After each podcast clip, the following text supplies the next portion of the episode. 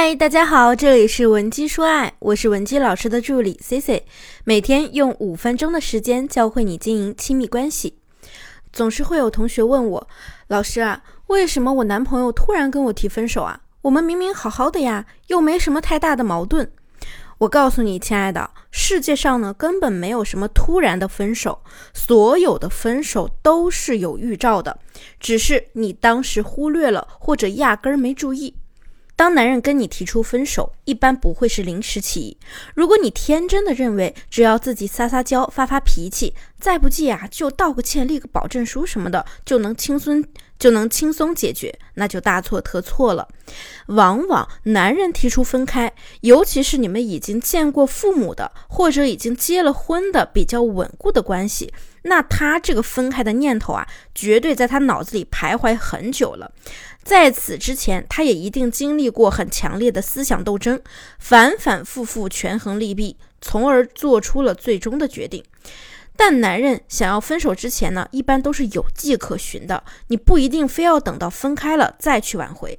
在关系破裂之前啊，男人呢往往会对我们的感情有一个考察期，这时呢，我们其实是有很多补救机会的。男人处在分手考察期的时候会有哪些表现呢？我们又应该怎么做呢？如果你想了解今天内容的完整版，或者你也有问题想让我们帮你解决，可以添加我们分析师的微信文姬零七零，文姬的小写全拼零七零，我们一定会有问必答。那好，我们说回正题，先说说表现。一般呢，最明显的就是你不主动去找他，那他大概率也不主动找你。例如呢，最近他可能频繁对你使用这些词汇：“我很忙，最近真的一直加班。”又或者说：“我最近啊想一个人静静。”再或者呢，会跟你说：“哎呀，我手机没电了，我静音了，没看到消息。”等等。再就是啊，他和你见面也开始推脱了，总说自己没时间。其实这个时候呢，男人就对你失去了相处的兴趣了。忙对于男人来说啊，是一个非常好用的借口。在男人心中，忙也能让自己逻辑自洽。你看，是因为我忙，所以我根本没法跟你聊天，没法早下班。我忙呢，也是为了我们呀，为了我们的家。所以啊，我在情绪上和时间上对你减少投入，那是不是也合情合理呢？最重要的是呢，咱们很难去反驳对方忙的理由。只要你反驳，怪他不陪你不理你。不跟你聊天，不早点回家，那他就能回击你。你太不懂事了，你太作了。那么面对以上这种情况，这个时候啊，我们就千万不要对男人继续穷追不舍了，因为此时呢，你越是主动的暴露情感需求，对你自己越没有好处。不如啊，合理的后撤。那后撤和断联呢，不是一个意思。我再次强调一下，我不是让你不找他、不见他，而是让你先把需求感收起来。比如说他回家晚了，你不要再追着他盘问他行程，问他跟谁在一起，都去了什么地方，到底晚上吃饭都有谁，也不要动不动就给对方发你的定位视频，更不要盲目的去联系他的朋友、家人甚至同事。那么这样的做法只会加速你的分手或者离婚的进程。他会觉得呀，你还是在一直的控制他。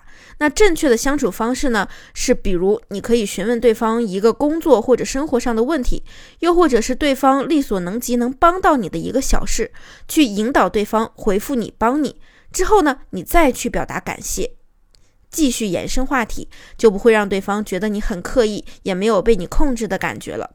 比如说，你可以特别自然的问他。对了，我们上次去吃的那个川菜馆叫什么名字啊？最近有朋友想来，特别想带他去吃。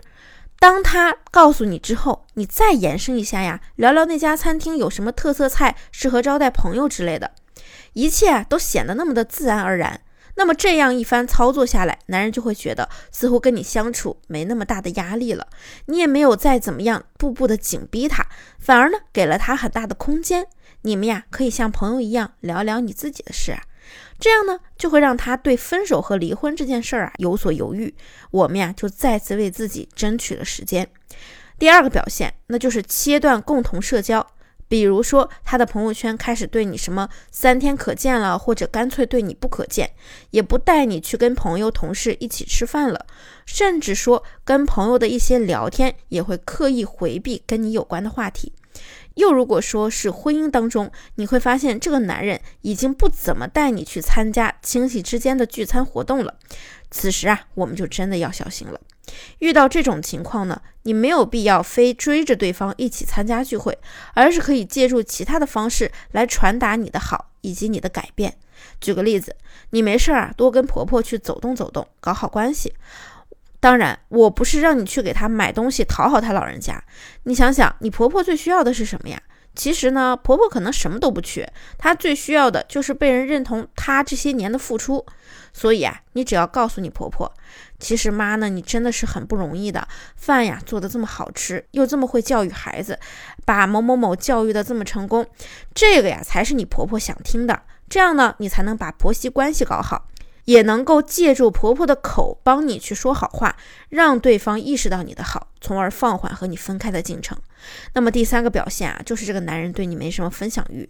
以前什么事儿都想跟你聊一聊，听听你的意见。现在呢，他对你所言所行都不感兴趣，所以啊，也没有兴趣去跟你分享他每天的生活。当你问起他什么问题时呢，他也是很敷衍。哎，算了算了，我不跟你说了，反正说了你也不知道，就这样吧，我先睡了。这些啊都是分手前的高频词汇。此时我们应该如何去调动男人的积极性呢？那就是运用共谋的方法，跟他有共同的目标以及共同经历的事情，这样啊，你们之间才自然而然的会有更多的话题。这些话题呢是别人无法参与进来的。你们有了共同经历的事情，也就更容易产生思维碰撞、情感的交集。这样的话，才有利于你们的关系更加稳固。没完全理解今天内容的同学啊，我建议你收藏回听。如果你也有感情问题，希望我们可以帮你解决，也可以添加我们的微信文姬零七零，文姬的小写全拼零七零，发送你的问题即可获得一到两小时免费情感咨询服务。好了，我们下期内容再见。文姬说爱，迷茫情场，你的得力军师。